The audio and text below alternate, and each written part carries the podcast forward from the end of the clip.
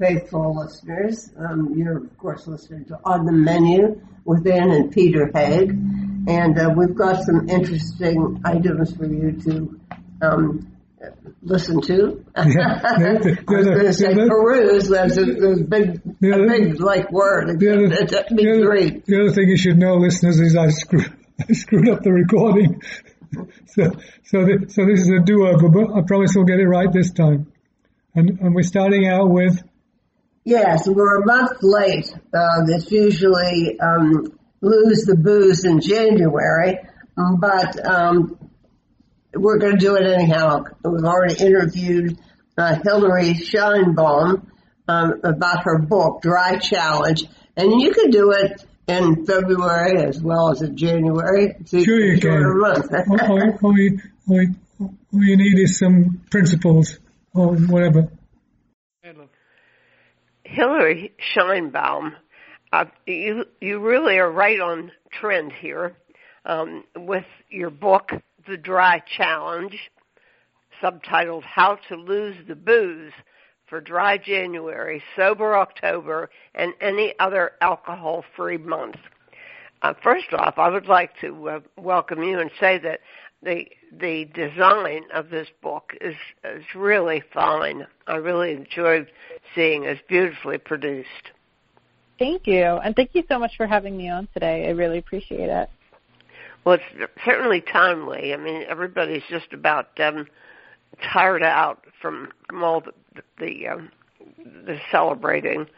Although this year, I'm wondering, is there like a, a conflict between the the premise of the book um, about tossing and losing booze for for January after all the partying, and the fact that we really didn't get celebrating in with the coronavirus.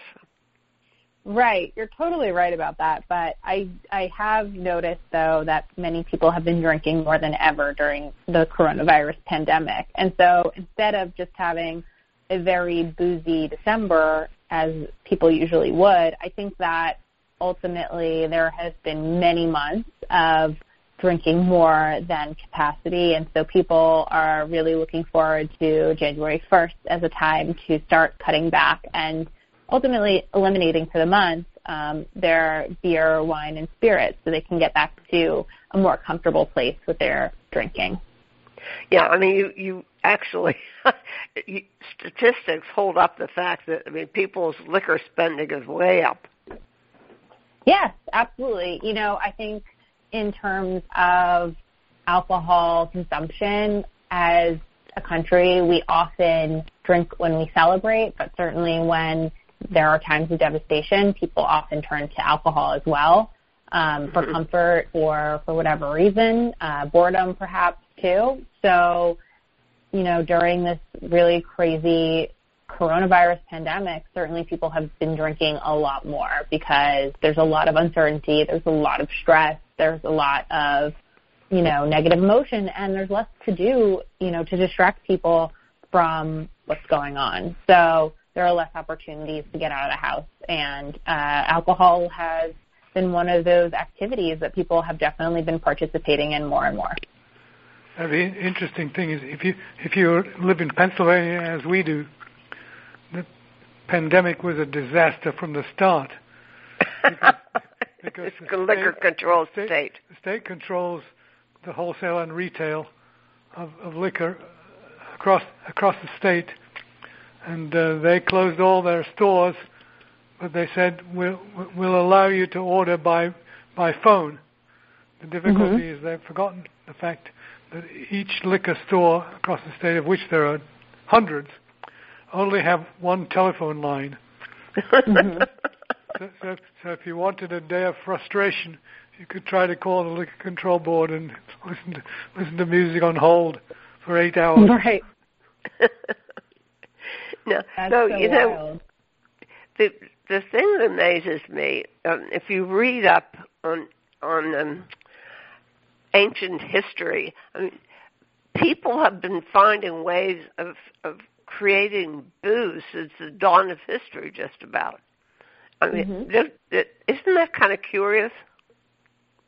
It is, you know. I, I also I think too, you know, people are very inventive and certainly as time has gone on, um, I agree with you. Historically, yes, people have been since maybe perhaps since the beginning of time. I think more recently it's been interesting though to see all of these companies that are coming out with non-alcoholic options that are non-alcoholic yes. wines and non-alcoholic beers and spirits and cocktails that don't have booze. Um, and I think that category is going to continue to grow as certainly, you know, the alcohol category, there's many, many brands every year that, you know, pop up too, but very interesting to see this Yeah, there's always a dichotomy. So. I mean, there's there's sort of not one way anymore. I mean, there's on one hand uh, the trend, as you point out, coming out of Europe, is um, there's less booze, and there's a trend in this country for um, a low alcohol everything or no alcohol everything, and at the same mm-hmm. time that the that is raging um, about with the liquor sales, and the same is true with you cite a lot of health benefits from not drinking alcohol. Mm-hmm. At the same time that they publish um, longevity, you should always have a glass of red wine in your hand. Yeah, you know, I can't comment on the latter, but I will say that when you eliminate alcohol from your diet, it automatically, you know, within a, a, a period of a month, you'll see clearer skin, you'll see, you'll have better sleep, you'll likely, you know, be sleeping deeper and also through the night as well as you'll be saving money because you won't be spending it on alcohol. Yep. um, and certainly there are other digestive perks as well. So, yeah, you know, you got me when you talked about the bio uh, biogenome or whatever it is in our gut. That mm-hmm. in which every time that I mean, I have to. It has to be one of my favorite things is this whole thing with the gut biome you know, all it does. Now they say it controls the functioning of your mind. We should tell you, Allison, that Anne, Anne, Anne is corrupted, totally corrupted by the concept of gut bacteria. Yeah, I know. and, and Hilary writes about what alcohol does to it. Not good, huh?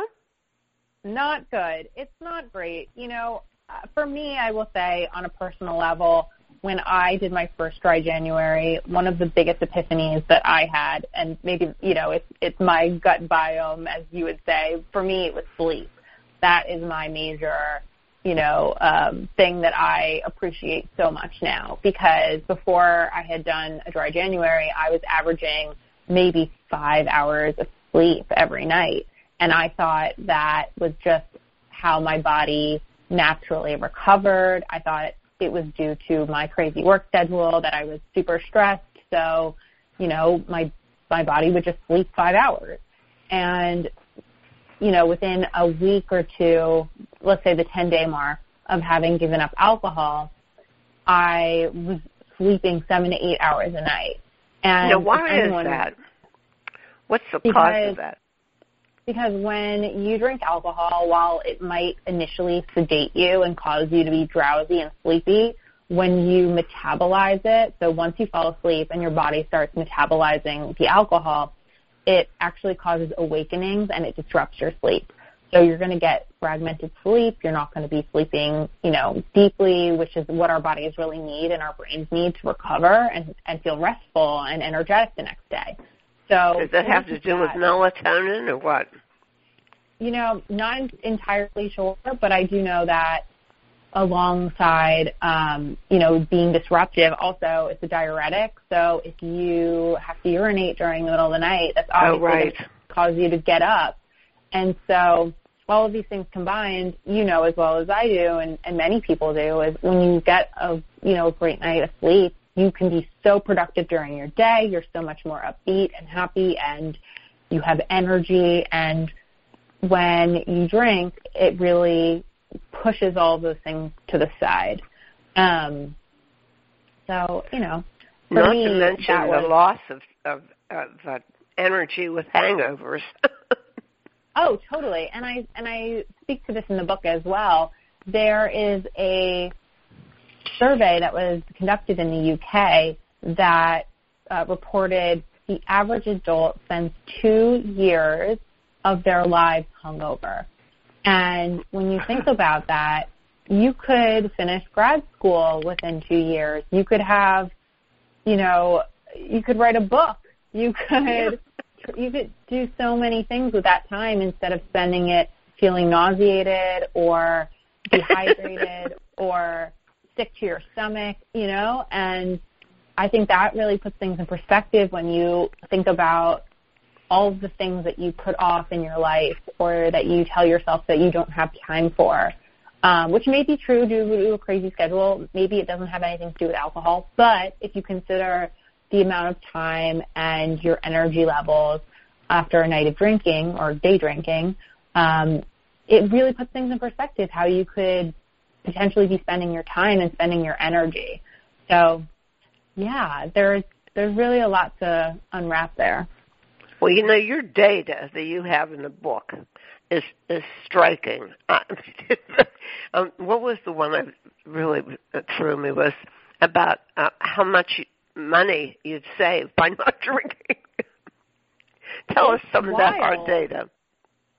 Yeah, so you know, there's so much in there, but basically what I amounted to is I is I said, you know, if you're spending about ten dollars on a drink and you have, you know, two to three a night and you're and you're drinking two to three days each week, um, you could essentially be spending up to uh, upwards of three thousand to you know forty five thousand dollars a year. It's more than It's that. amazing. Um, Absolutely amazing. amazing.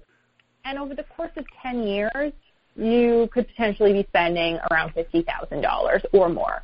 Um, it really depends, obviously, on you know your local bar and what you like to drink and how often you're drinking. But the point is, is if you have fifty thousand dollars, what would you do with it? Would you retire early? Would you spend it on the most amazing vacation? Would you, you know, put it a down payment on a house? Like, what could you potentially do with the extra cash that you are not using when you're imbibing?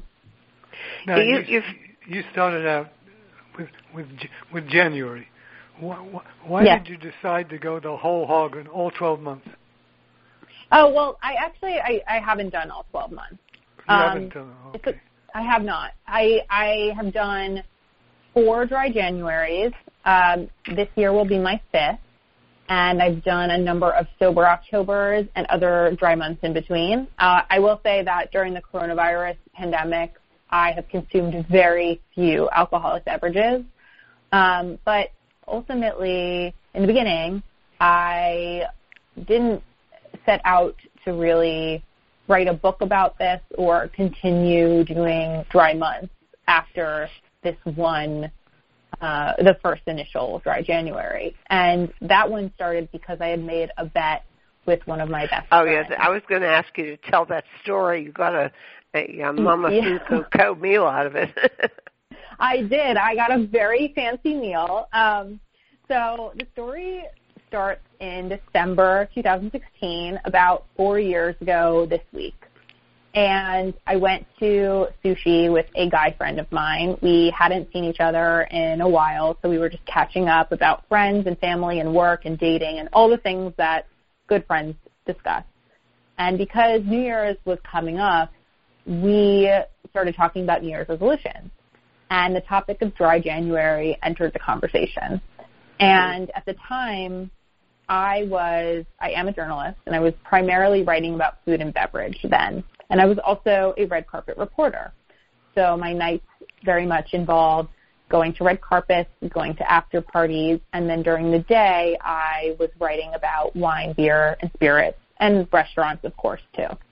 yes, I mean So- that was that's what uh, my life was like. I mean, reviewing restaurants and and doing that kind of thing. Yeah. No, you, Right. you actually you slightly misled my my observation.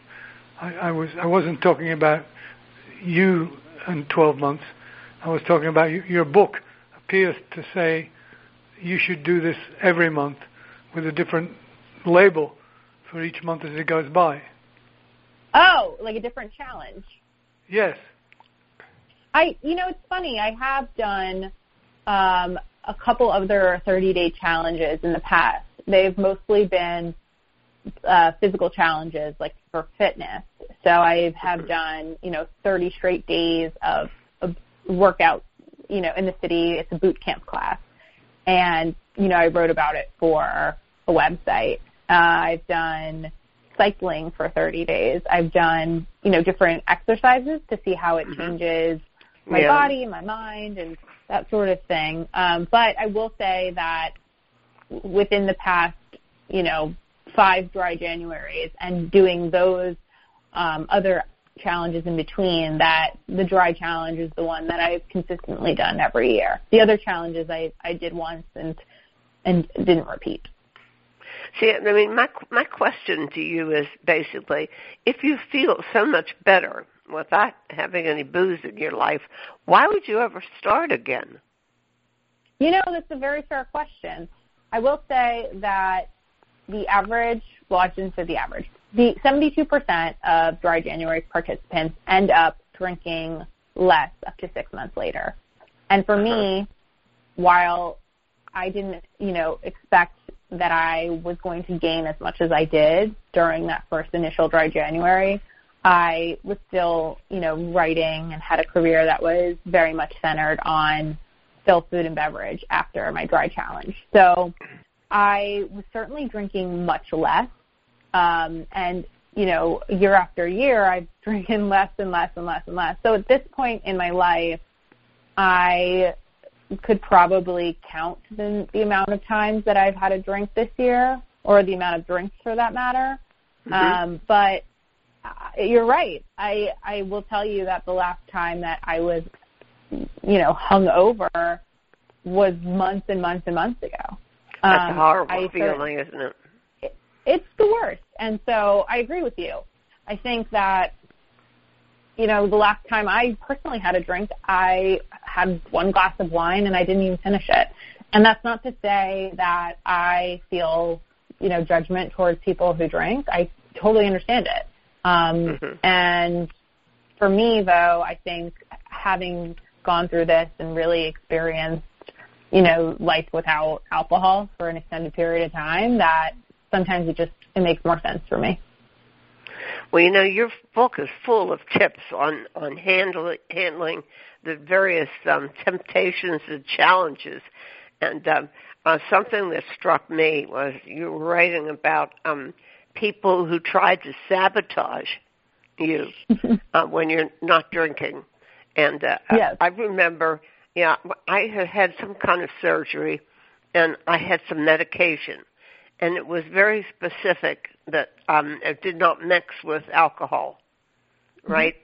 And so we went to uh, uh, it was an Easter event, I think, um, a brunch, and Mhm. um, I I asked for a um, a a, um, a Virgin Mary, you know, Mhm. no alcohol, and I, I got it, and I said, Peter, you know, it it actually tastes like it has alcohol in it, but they said not, and it turns out that it actually did have Hmm. they said it was premixed and so they had no control over it.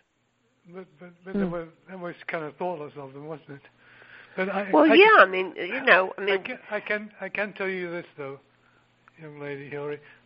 When when when I discovered that the local a, lo, a local distiller called Boyd and Blair would actually do home delivery, I, I, I was relieved because I was thinking otherwise my wife is going to go mad.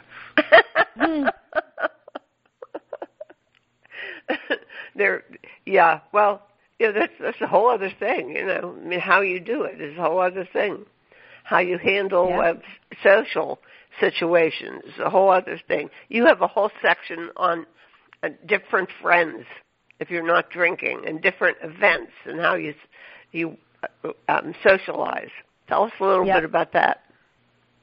Yeah, I think that it's really helpful to have somebody do a dry challenge with you so that you have the support that you need and that individual and yourself can go ahead and plan activities together that don't have to do with alcohol. Um, I also think that it's great because you have somebody to vent to if you're having a hard day or a hard time with your dry challenge and vice versa. And you can really stand in as a cheerleader for each other. And, and that's what I had initially with my friend when we made our bet that first year. Um, and since then, my boyfriend has been, you know, my sober month support squad too, and he'll do a dry month with me, and we'll we have each other to support and hang out with, and that sort of thing. I think that you can certainly still hang out with your friends who are having a drink, and the important, I guess, realization is understanding that you still have things in common, and that you can still suggest other activities to these friends who are not participating. So instead of going to the bar, maybe you invite, you take the initiative to plan and invite all of your friends for a hike or a dinner or whatever it is that you'll all enjoy. And I certainly think that if you find that your inner circle or any of your acquaintances or that sort of thing, if anybody is questioning what you're doing or giving you a hard time, and it's totally fair for them to ask questions. And I think that that should be encouraging as well because you're really opening up their eyes too to something that they might not be aware of. But if they're pestering you or bullying you about it, I think it's also an opportunity to understand the the dynamic of your relationship there or your friendship. If somebody isn't supporting you in some in anything that you are wanting to pursue, then that's just something to keep in the back of your head too. No, I do. I do recall reading somewhere or knowing somebody said that, that, that during Prohibition, when when liquor was illegal, people actually drank a whole lot more. Mm-hmm. Poss- poss- yeah, I, you know. Sorry, go ahead. no, no, no. You you you heard the same thing. I don't know. I I was going to say if if that is the case, I can understand that. You know, maybe it was a sign of the times, or I I'm not sure because I'm not necessarily a historian in that regard or at all. But I think that um, a big misconception of dry January is that people will binge drink either before the challenge begins or when it ends. And I, from personal experience, have felt that I am less inclined to want to a drink um, at any you know point that next month, um, and definitely over time, myself and other people too have drank less and less as the years you know goes on. So. You're, you're, an, outstand, you're an outstanding image. Thank you. well, I mean, listeners, this book is. I mean, if you're if you're um, even just toying with the idea, this book will give you resolve. That's number one, I think. Yeah, and also very, all these tips um, on on how how to actually do it. I mean, you have charts, you have um, suggestions for for uh, uh, things to do instead. Uh, it's a, a it, I, you know, when you think about it, it's really a, a major change for most adults. And it's particularly funny that it started in, in the UK because you you want a, a, a bunch of drinkers, right? I think that you know it started in the UK, and and this woman Emily Robinson, she really was setting out to do her best at a half marathon. And I really admire her for not just doing that for herself, but ultimately changing kind of the course of history for not just the UK, but the United States and certainly the rest of the world. I think that she was really the, you know, the start to this global phenomenon. And it really just started with one person wanting to better themselves physically and reaching a goal. And, you know, when she did that in 2011, she repeated it in 2012. Um, and, and when she presented it to, at the time she was working for a charity in the UK that was committed to helping people cut down on their alcohol consumption, they made a whole campaign about it. And I really think that speaks to what one person can do to change so many other lives. Um, So it's really it's really something. I think it's a really cool story. Well, we're very, we're, we're very proud of you. We really are. And we'll, Thank we'll, you. Ra- we'll raise a glass to you at dinner time. I won't. I won't, I won't tell you what will be in it though. A glass No. of uh, maybe a cup of tea. A cup okay, of tea. there you go. All right. Well, Anne, Anne's probably going to have a cup of tea right now. So I, I just had a cup of tea. Yeah, you just had a cup green of tea. tea.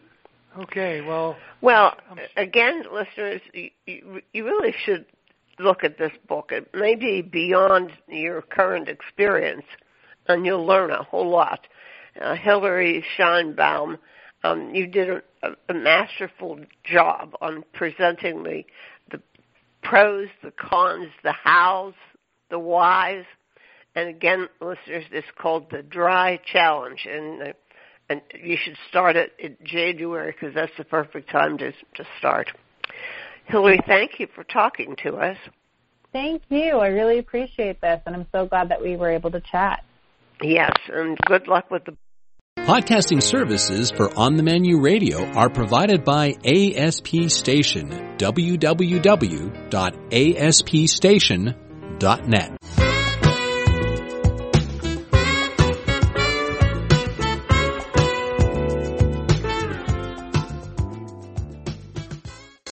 Next up, Calum Franklin and his book, The Room, um, which is, well, I mean, it's a real place as well, um, and it's his place called The Room in um, a hotel in London, and the book makes you want to, and talking to him makes you want to hop on a plane, cross the pond, and drop down into uh, Heathrow Which we, have, which we have done several times, but we like to do we, we like to do it again. We Can't wish, do it.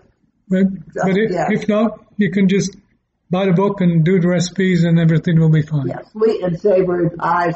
And Jamie Oliver calls him, um, Calum, the king of London pies, or the London king of pies, I guess it's, right. yeah. Yeah, well, well, we're talking to Calum Franklin, and I, I can't stop raving about his cookbook, The Pie Room, and and I my big regret i- is, although we've stayed in the hotel a number of times when it was uh, a Marriott, and the Peters family had a, a deep connection to the insurance company that was originally there.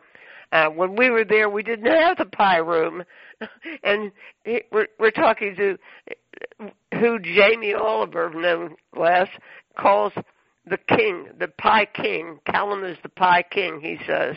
And from looking at this book, I believe him. I believe him, and I'm, I want some of this food right away, Calum. Oh, that's lovely to hear. Thank you. Thank you. it, it, it sounds. We were talking before we came on there. It sounds like you you must have cooked for us because you were in the kitchen the last time we stayed at the building, which at that time, as I say, was possible. was a was a Renaissance by Marriott. It was subsequently taken over by Rosewood, and uh, which is a very fine hotel chain. And I'm sure I'm Yeah. sure the, the So staff I, is probably still the same. For, yeah, well, you know, we probably for had him seven cook for us at other places too, because he worked at a variety of um, restaurants that we um, frequented, um, including the Ivy and Roast. Uh, what's his name from Roast? I forgot I forgot his Uh, name, but He was the GM or the owner. I don't he what was the owner. Okay, Oh, he used to have us for lunch all the time. Yeah, yeah. I really loved working there. It was amazing working right in the center of a market. Yeah, I like the Borough Market too. Right, we, we- Yeah. we liked we liked the fish and chips wrapped in the wrapped in the Financial Times. Well, I like the oysters too. I mean, I I And, loved it. I I forget can't the name of the that chef. guy's name. There was a chef who was there for a long for the longest time. there was Lawrence Keogh. Lo- was there. Lawrence, That's it. got it. Yeah, he was there for a long time. Uh, and after that was Marcus Verberne. And actually, it was Marcus that brought me in because we'd worked together at the Ivy a long time before together. And he said to me, Hey, look, I'm doing the roast cookbook. Um, would you be able to come in and sort of help run the kitchen whilst I'm doing the book? and then Oh, I ended great, up staying okay. staying quite a bit longer than that afterwards because I loved it. But um, yeah, that was the, the last big sort of restaurant I did before we opened Holborn Dining Room. Okay. Wonderful. Well, ha, ha, Well, you ha- know, we, I'm sure we, you probably have cooked when someplace where we've been because we also we've been to the Ivy, uh, we've been to um, Rose, we've been to some of these others I saw in your It's very likely. I've been, yeah. I mean, I've you know, I've been in London most of my career, pretty much all of it. Now, where did you No. where did you start out, Colin? Uh, so, I mean, the first serious restaurant that I worked in was a place called Chapter One, which is just, re- I mean, really, that's, I mean, it's more Kent than it is The one that's in Dublin? No, so uh, oh, okay. it's, it's in Farnborough in, uh, Oh, in okay. Kent. No, there, uh, just there, on is, the there, there is a restaurant called Chapter One in in Dublin, Ireland. It's very which popular. is fan, fantastic restaurant. Yeah, but Yeah, uh, you the know Chapter it. One. That's yeah, probably so the it's number one always, isn't it? In the um, Yeah. in Ireland, yeah. See, that's the other thing. We used to go to the Food on the Edge every year, and now that's not going on either. Yeah, it's a lot that's a happening. shame. Well, now are you closed or open? I just uh, got uh, the the newsletter from Eater London, and it's uh, it's now extended this lockdown till um, m- maybe possibly the restaurants will be locked down until May. Yeah, there, that's. I mean, that's not confirmed yet, but I think it's a possibility because London uh, is not getting any better at the moment. If anything, we're heading to to a worse situation first before we see any sort of change. So yeah, indeed. I th- I think we're more likely to see more restrictions at the moment rather than easing of restrictions. Well, it's kind So of for- Boris kind of sounds like that. You know. now, are, are you actually are you actually open, Calum? So the the hotel is open, but the restaurant is closed. We're not allowed Okay. to have the restaurant open. Not even the Um, takeout. Uh, no, no. So, well, for us, I mean, we could open the takeout, but that area just doesn't lend itself to No. takeout in the middle of a lockdown because there's not a large residential area around there. And then we're talking about then transporting quite a distance before you get to any sort of customer base. So Right. we decided against it. And, uh, you know, this, the first lockdown, we did a sort of large charity project and kept the chefs busy. But this time round, you know, it was, it was in December was when it was starting off. So we we looked at that and thought, well, do you know what? Actually, let's give, let's give all of the team Christmas off, right? Uh, got it. probably the first first time in their careers, they are all off at Christmas. So, yeah, we we made that decision, kind of stuck to it. Now, you know, I literally was on the phone with with a large group of the chefs uh, before we, we we got on this call, and a few of them are sort of itching for something to do. So we're working on a little project with them now. Um, for the ones that do want to sort of have something. I see. Well, your team sounds wonderful. I loved your tribute to your team. Yeah, they're kind of everything to the restaurant. Like we, yeah, I mean, you'll see that in the book that that team that's that I specifically mentioned there, the senior team of the kitchen. Yes. They they've pretty much been there since we opened, right? I Um, thought to so- myself, it must be a pretty good kitchen environment for you to be able to retain them that long.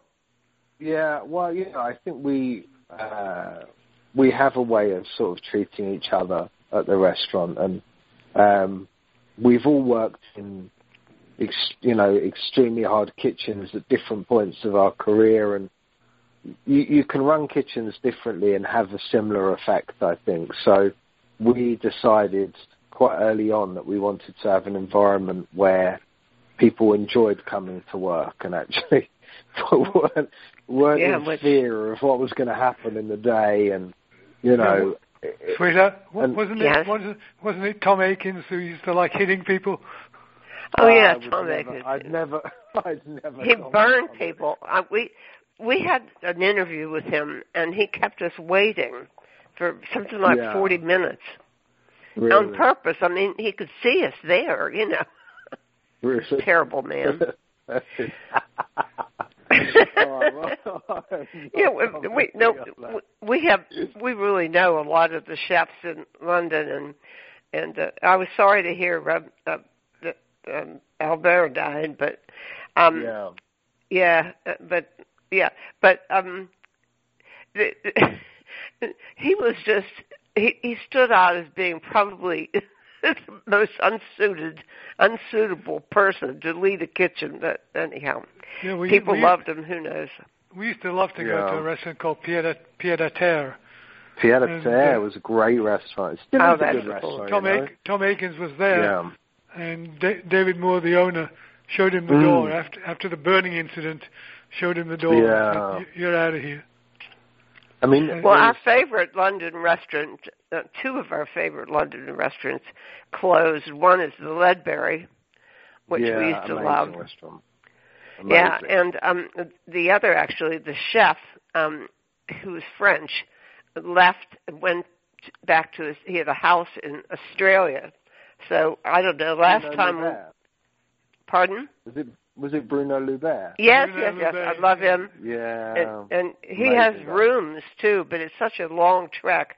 We used to live in Australia, but the last time we went was for the world's 50 best a few years ago, and we were in Yeah. transit from Pittsburgh to uh, uh, to visit cousin Richard in Tasmania. Uh, we were in Mhm. transit for 32 hours. Wow. It's too much. It's just too much. Yeah, it's a lot. But Bruno's a lovely guy and so well I liked loved him. by everyone in the industry. Like, Yeah. Oh, yeah, yeah, very, very well guy. respected by everyone. But you know, I went back to Pied à Terre recently, and uh, I thought it was great. So we had uh, the the chef was Greek, and it was still that really sort of cutting edge fine dining, Uh, Yeah. but with just with touches of, of Greek influence all the way through it, and it was amazing. I thought we, had a fantastic meal there. Yeah, it and uh, you know, David's still there, sort of running the show. Sure. Yeah, Colin, I, I, I remember once upon a time forecasting that Pied à Terre, would be the next UK restaurant to get three stars. Yeah, I mean, do you remember? So it was who was there? Was he Richard? Shane, Oh, Shane Osborne was the chef when we went for Yeah. the first time. Yeah, and then there was a guy called Mar- Marcus, I forget- his last name, who, Yeah. who was a who was at David's second restaurant, Le, Yeah. Tropier, and then and then he went back to Pied à Terre. Yeah, but the original chef for Pied à Terre was Richard Neat, Okay. and he was the. I mean, he was the guy when I was, you know, a young chef. uh-huh. Everybody heard stories about Richard Neat, right? And Uh-huh. he was this sort of mad genius. Uh, you know, he was one of those chefs who's, you know, used you know like Marco used to smoke on the pass, the same thing, and very much in that same mold. And actually, I I lived in a pub in Fitzrovia, but, um, very close. So, um, we used to see a lot of the guys from Pied there, and they'd tell me stories about Richard Neat. And there's an incredible story about uh, Richard having a fight with a waiter, which ended up with them. Yeah, they ended up rolling around the floor of the dining room, and Richard was Richard was hitting the waiter with a fire extinguisher, but the waiter was a boxer. right, this is where it all went wrong. And what was amazing was that at this time Elton John was sat there in the restaurant. Kind of watching this guy happen. so yeah, there's lots of very cool stories from that time. Um, oh boy. but yeah, well, let, let, I- let's go back. Let's go back to pastry because that was supposed to be the, the subject of the conversation. Yeah. yeah. How about you? In your introduction, you talk about how you got to, to open the pie room. Why don't you give us that uh, story? What Yeah, what so- brought it about? So, um, I mean, like I, you know, I, like I said earlier, I've I've worked in London almost all of my career, and and the London food history means a lot to me. And you know, when we opened the restaurant, we were really trying to push more slowly towards uh, like really classical British cooking, and I I wanted to work out first of all if that was right for our guests, like if there was, you know, the demand for it because I started at the restaurant, I think it was three weeks after it opened. So um, there was already a menu in place. You know, there was already a sort of idea of the food. But what I wanted to do was really go back to sort of old school British cooking. So um, we started off, we put, you know, pie on the menu, and then we put beef Wellington on the menu. That was very popular. Um, and then it, the more I, I was sort of open in my mind to the possibility of pushing it further, um, the more that was successful. And then there was one day where, I mean, we were talking a little bit earlier about this, um, about the fact that the building we're in has real history, right? So, oh, yeah. It's over, it's over 100 years old. Uh, it used to be originally the headquarters for Pearl Assurance, this British insurance company, which right. you guys have a connection to as well. Right? Yeah. So, um, because it's that, it's got that age and depth and history to it. Uh, quite often we'd find things in the hotel which you know were very old, and um, in the basement of the hotel there is a huge store, which is uh, well, I always describe it. If I told one of my chefs to go down and grab something from it, we'd say, "Go down to Aladdin's cave and grab this or grab that," because we'd always be finding things down there that were amazing. So we'd find, I mean, honestly, it's that big. We would find things like silver service carving trolleys that were, oh, wow. You know, I mean, talking like vintage trolleys, which are yeah. worth thousands, and we'd have them recommissioned. And you know, we had the silversmiths. Uh, you know, most of the silversmiths worked very close to us, so we would take it there. They would sort of recondition it for us, and we'd put it into use. And then one day I was down there and I found this antique pie mold. And I knew it was a pie mold, kind of just by looking at it, but at the same time, I didn't know how to use it personally. I didn't know the technique of using it. So I thought oh, that's kind of interesting. I should, I'll take it upstairs and see if anyone upstairs knows uh, how to use this. And the first person you I said you had to assemble it or something. Yeah, so it's kind of made of different parts and has interlocking keys. Uh, really? There's like a, rectang- a rectangular pie mold, yeah. And um, the first person I took it to is my senior sous chef, David. Uh, David was, you know, David uh, retired this year. He's been in the industry for ages, opened some of the biggest restaurants in London, and super experienced. And he looked at me and he said, I haven't got a clue. and, I, was like, oh wow, Dave doesn't know how to use it. So uh, let's see how you know if someone else in the team does, and not a single member of my team, which was at the time around sort of 36 chefs. N- nobody knew how to use it, so I identified the problem for me that you know a really old classical technique was not understood by a single member of my team, and you know will that technique, if this continues, that sort of thing, will that just get lost in history? So I set about that day from there to you know, work out how to use it and how to master that. And then immediately was to train my chefs how to use it. And that sort of opened a door for us as a, as a team as a whole in terms of looking back at traditional technique and and trying to remaster it and re-understand it and, and pass it back down onto the younger generation of chefs and get people excited about it again as well. And no, I mean, where, how yeah, did you know that it was a pommel? I have an old copper thing um, mm. uh, that that's uh, from what I hear from just family talk was mm. passed down. Um, uh, it was from Greece and it has right. the it has a um, hammered um, uh, on the bottom of this thing. It has a fish. Now, would that be right. for a fish pie? Yeah, it's I mean, round. It it's not I mean, shaped like a fish. Yeah, it could be. I mean, it, it's really interesting. You kind of, sometimes you have to, when you're trying to identify where what these things are, is you have to look at what was uh, you know, the the sort of food a la mode at the time, right? Mm-hmm. So quite often, if it's you know something you can tell it's from 1890, you can look back at books then and quite often pick up on what it is, um, because there are things that we've identified as pie molds that have turned out to not be pie molds at all. Once we've done a bit of research into it, uh-huh. but we've regardless, we've we've used them anyway and created Yes. some really cool things. But that, I mean, I mean, to me at first, it looked a little bit like a bread tin. But the more I looked at it, the more I understood it couldn't be for bread because of the the sort of interlocking parts. It wouldn't make sense to to have for a bread tin. Um, but yeah, I mean, it turned out to be a, a sort of classical pie mold.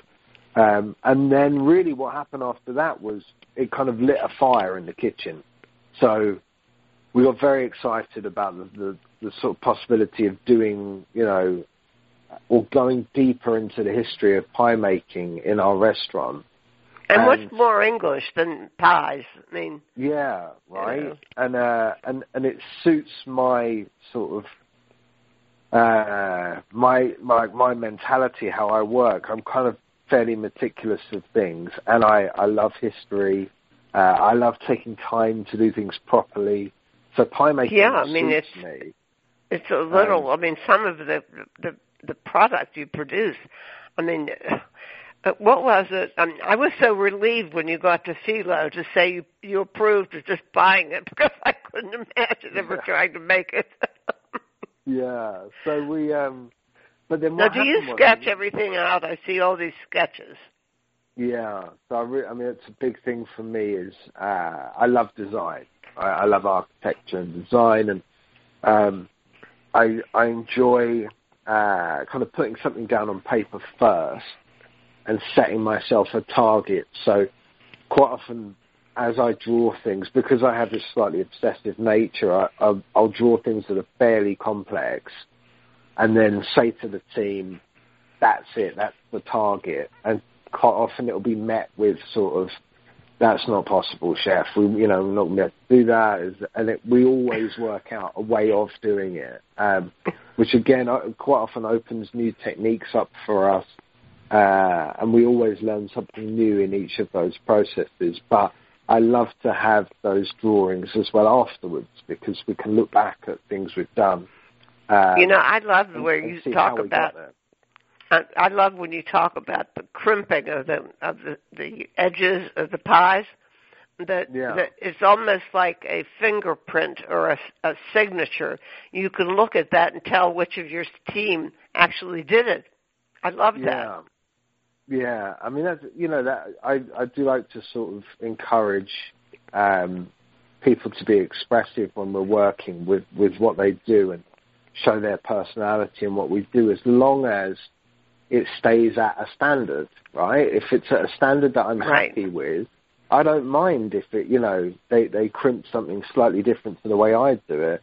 Um, and it and it is exactly what you said. It means that I can look at it and say, oh well, yeah, I mean, uh, Laszlo made that one, or Mark made that one, or Knox made that one, and uh, and we only we know that.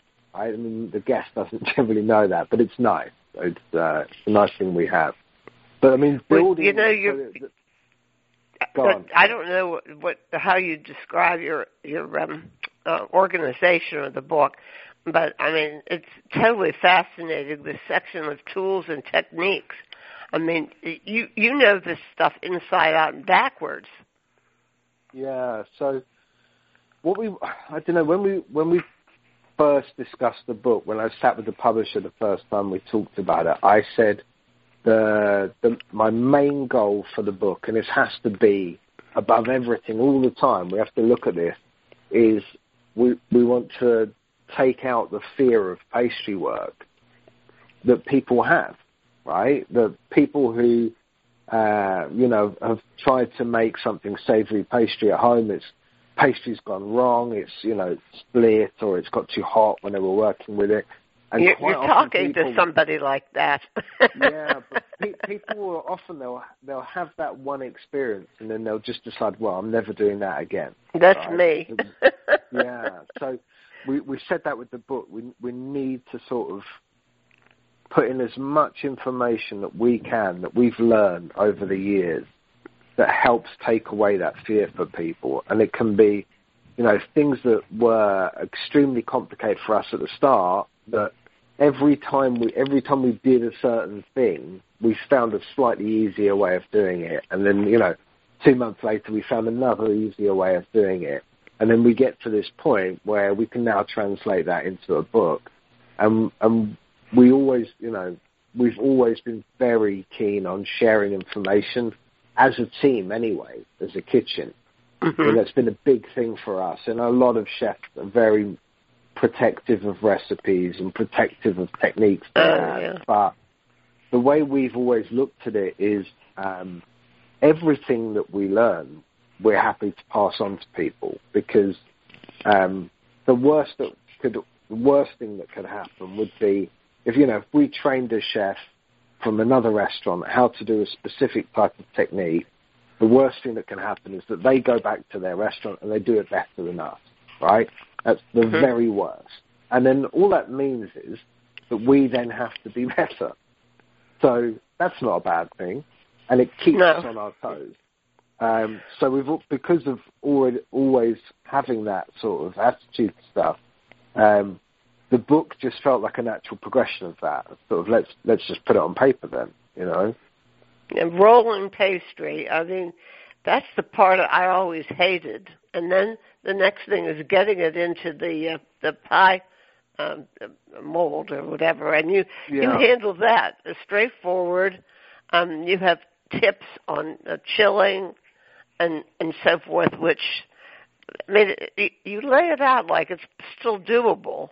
I'm not sure Yeah. about it, but I mean, okay, so I'll give you I'll give you an example in the in the cookbook of of something that um, manifested itself from us having a problem at work, right? So, but there was one type of design we used to do at work that went on top of a pie, um, which was a very intricate lattice that we didn't use a lattice roller cutter for because it, we wanted it far smaller and more detailed. So we used to stand in a walk-in fridge, right, and do that by hand because it was the only way we could work out keep the pastry cold enough wow. to get that much detail into it. And over time, um, we got fairly bored of kind of doing it. Yeah.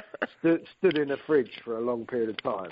Um, and then we worked out, well, look, if we put our chopping boards in the freezer, we can kind of get the same effect. So because the chopping boards are so cold when we take them out of the freezer, that trans that cold transferred to the pastry whilst we worked on it. And then very quickly, we didn't need to be in the fridge anymore when we did that style of work. So oh, that's how you got Yeah. this. I mean, I read where you Yeah. recommend putting putting the um, the board in the freezer. Yeah, that's where that sort of thing came from. It was just from trial and error and, and, and lots of hours stood in the fridge. Sweetheart, who, Yes. who who was it who told us you had to be careful not to sprinkle too much flour on the surface when you I don't know, but my mother used to always say that too. And there was somebody Yeah. somebody who told us that, and and uh, Calum emphasizes that. Yeah. Yeah, yeah, I agree with that because it changes. Firstly, it changes the recipe, right? Because Right. you roll you roll that flour into your dough, so you're changing the ratio of Yeah, I of always flour wondered about that. Yeah. Yeah, there was somebody who But told also, us I mean, yeah, it, it, you know, it will it will make potentially the the dough more brittle, which makes it difficult then to line the the tin case with. But yeah, then you have to understand how to control the temperature of the dough to avoid needing to put that flour down in the first place, right? Right, So right. that's why we talk about those techniques in the book to get around. Well, you that. know about fat. I was kind of surprised that your preferred fat is salted butter. yeah, I mean, I mean, the first time Well- I was meeting Peter's mother, or I'm Yeah. not meeting her, but visiting her in in um in Yorkshire. Um, she there was a pie I made that she wanted me to reproduce, but I had never worked with lard before, yeah. and I didn't know what to do with it. I think I mean it's a pretty British thing, right? I, I, it's it gives you a very different texture of pastry, which is Mhm. delicious, and uh, and it also ties in with you know really working with traditional technique because as far back as you know sort of 600 years, you can see lard being used in, in pastry. Um, Mhm. But I I do enjoy um, the sort of mouth feel that you get from a, a butter-based pastry, probably slightly more than lard. And, Uh, but you also, most pastry chefs say you should use unsalted butter. You go for full salt. Yeah, do you know why? Right? Because I don't No. know why. I don't understand why people say use unsalted butter. I never get it because you you you generally put like most recipes you're going to add some form of salt at some point, right? Now, I guess saying in a recipe use unsalted butter is just so that you don't have to adjust that amount, but in my fridge at home, I don't want to have unsalted butter left over. I want salted butter because I want to use it on my bread and, you know, use it in, uh, you know, spread on things. I just, I never understood the point of that. Why would you buy unsalted butter without reason? So, I mean, it's so minimal the amount difference that it makes. I was like, no, let's just change all of the recipes to have salted butter in. And then you never Yeah. need to have two types of butter in your fridge, right? Right. Uh, have you, have, you- have you tried view goat, have you tried goat butter? I love it. Yeah. I Oh, love yeah, I just- acidity it has. We have some in the. You know, I just had a tweet, Rabbit, from um, uh, who's our friend that started the world's 50 best restaurants? What's his name? Anyhow, um, uh, he put out a tweet saying who who likes goat butter, and Mm. and I I said I I love it, absolutely love it, and keep Yeah. it in the uh, part of my larder, keep it in the freezer. Yeah. Yeah, So it has, it has like a little bit of acidity to it, doesn't it? Which is lovely. Yeah, but you know, one of the things you point out, I think we ought to make a point of, because um, we've done a lot of interviews with pie people. You have, um, uh, uh, you really focus a lot on the traditional, um, the um, what am I trying to say? The the um, savory pastry, and, uh, Yeah. as opposed to the sweet pastry. Which Yeah. a lot of people, a lot of um, Americans, for example, would not think of, you know, as as it's very Yeah. British, isn't it?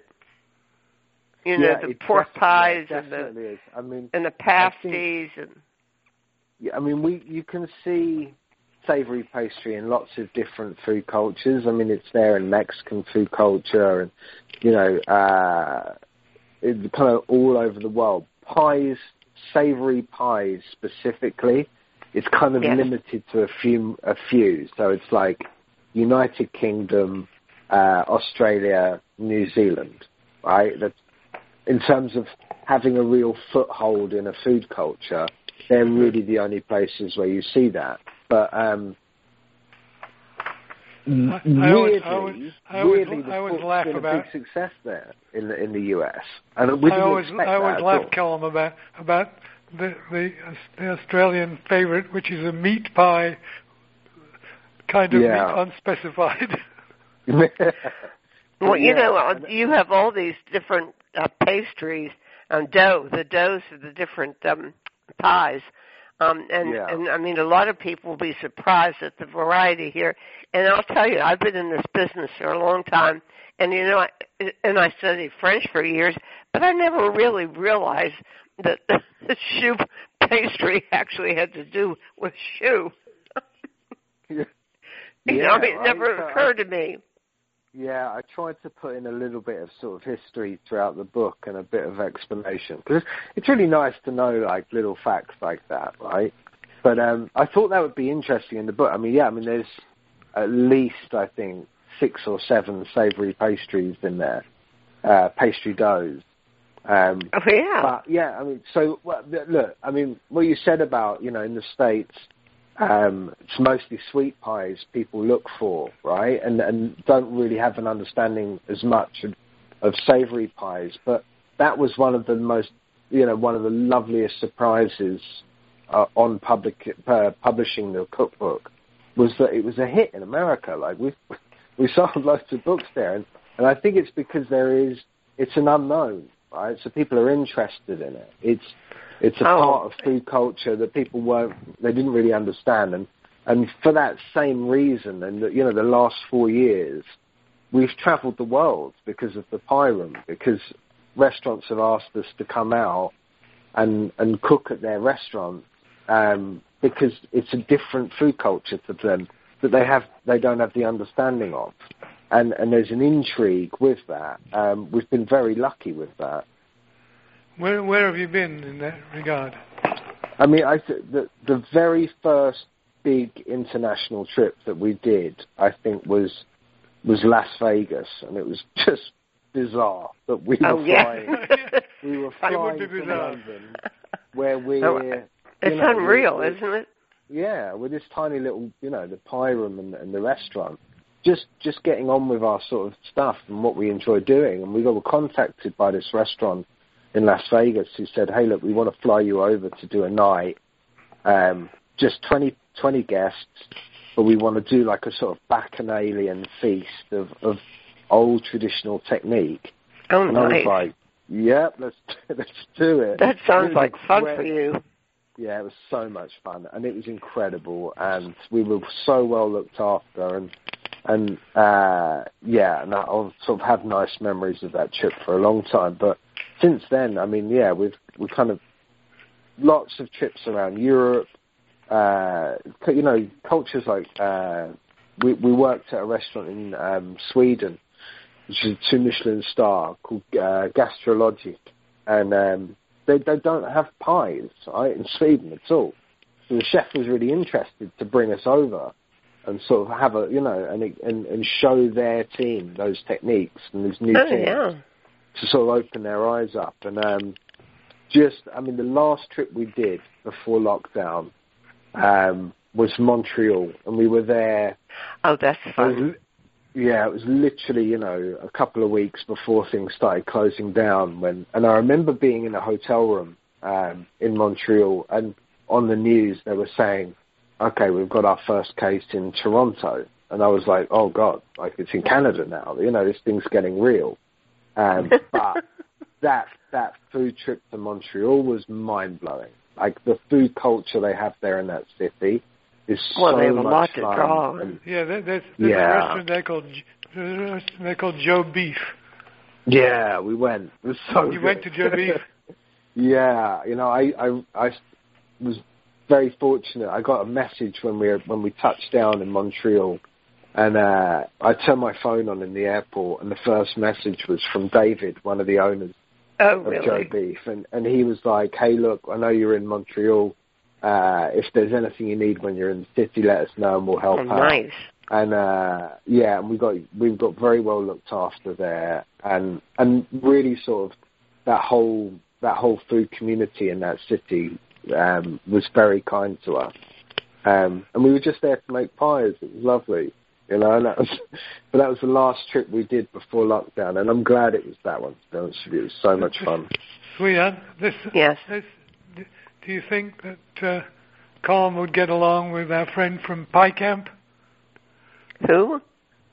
The lady who runs Pie Camp. Oh, um, yeah. Um, right. Do you know a- about the pie camp? what's pie camp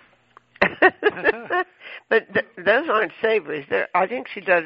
Well, she did do so- something in London. I remember that.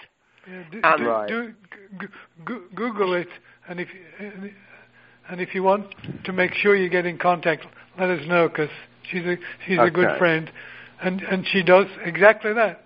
It's like two or Uh, her name is- at a time. Her name is Kate Kate McDermott. Oh, there you go. Okay, you can remember. Uh, yeah, Yeah, and she I- she had a, a general a pie book first, and then um she she was she has been running this pie camp. I mean, it's exactly what you'd expect. I mean, people go for like a, a, a camp where they spend all their time making pies and learning about pies. Oh, I love and it. she's now Oh, oh isn't yeah. that wonderful and she her her uh, house is uh, is outside of Seattle it's north isn't it rather It's in, it's in Port, Port Angeles, Washington. yeah and the only reason the only reason I remember is because that's that, that's the place where the the guy who tried to bomb LAX entered the Oh, United right. States from Canada. right well, um the I'll- yeah, but she I'd- she did in her first book she talks about pork pies and stuff because she did some course in London but the Yeah. latest one is all um uh, sweet pies. But she since this uh, whole uh, coronavirus, the COVID lockup, um, she started doing online pie camp and she's reaching all kinds of places like you were talking about all over the world now instead of people who yeah. could just go to Seattle. Well, some of these things we're not talking about is uh, we have so much to, to actually to talk about.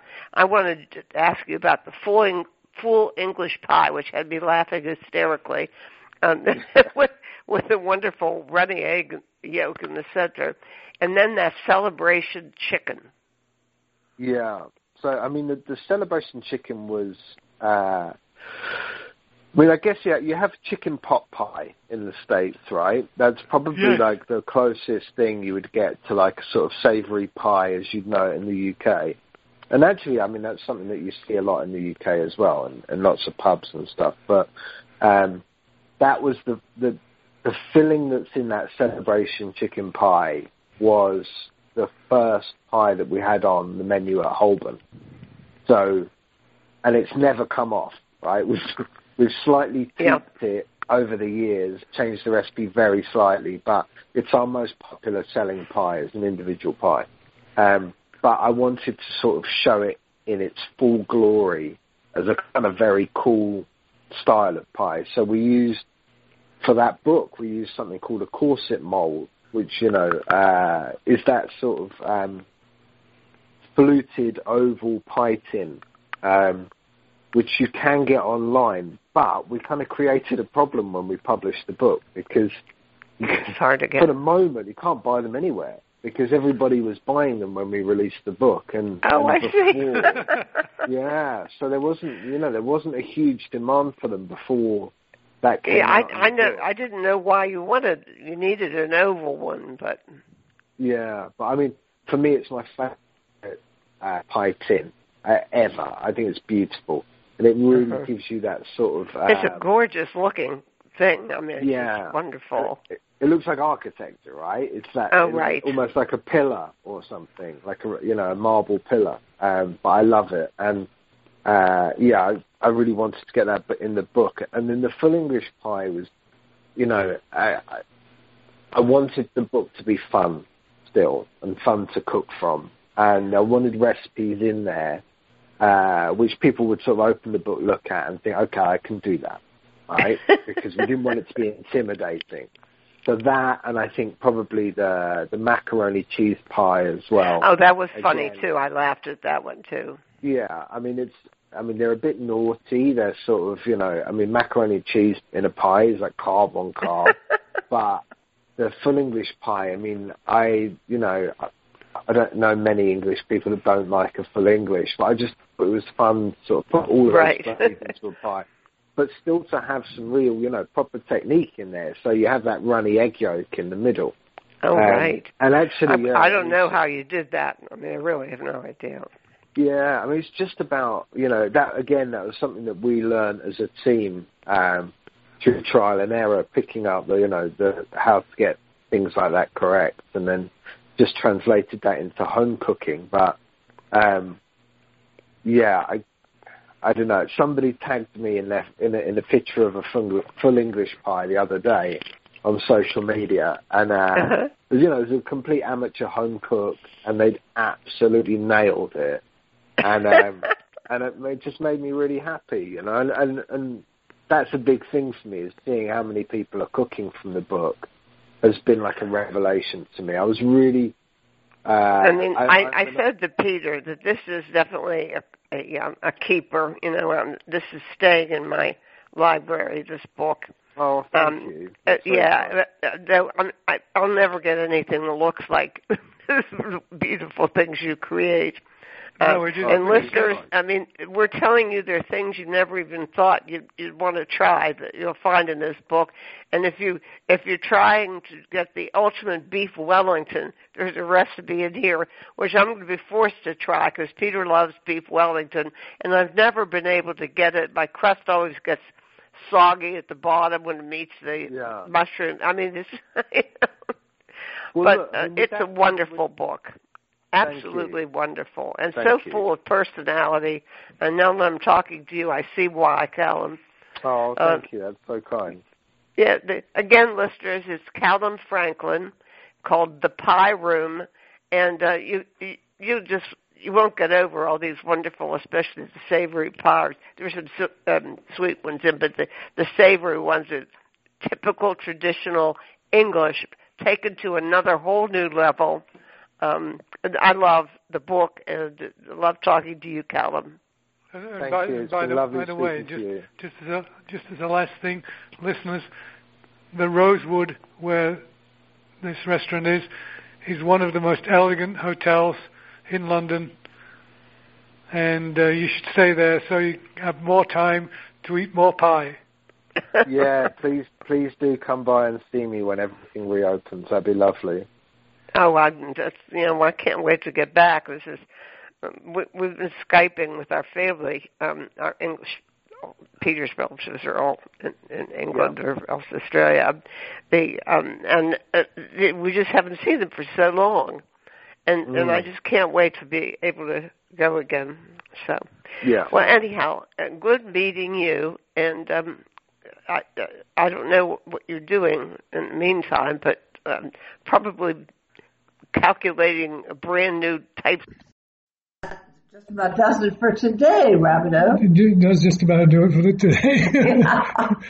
and uh, I, I, promise, I promise I'll get the track right next week. Yeah, next time, next week. Who, who knows what will? Who knows where the guys will be? So we said bye bye. And until then. Yeah, that's it. Bye bye.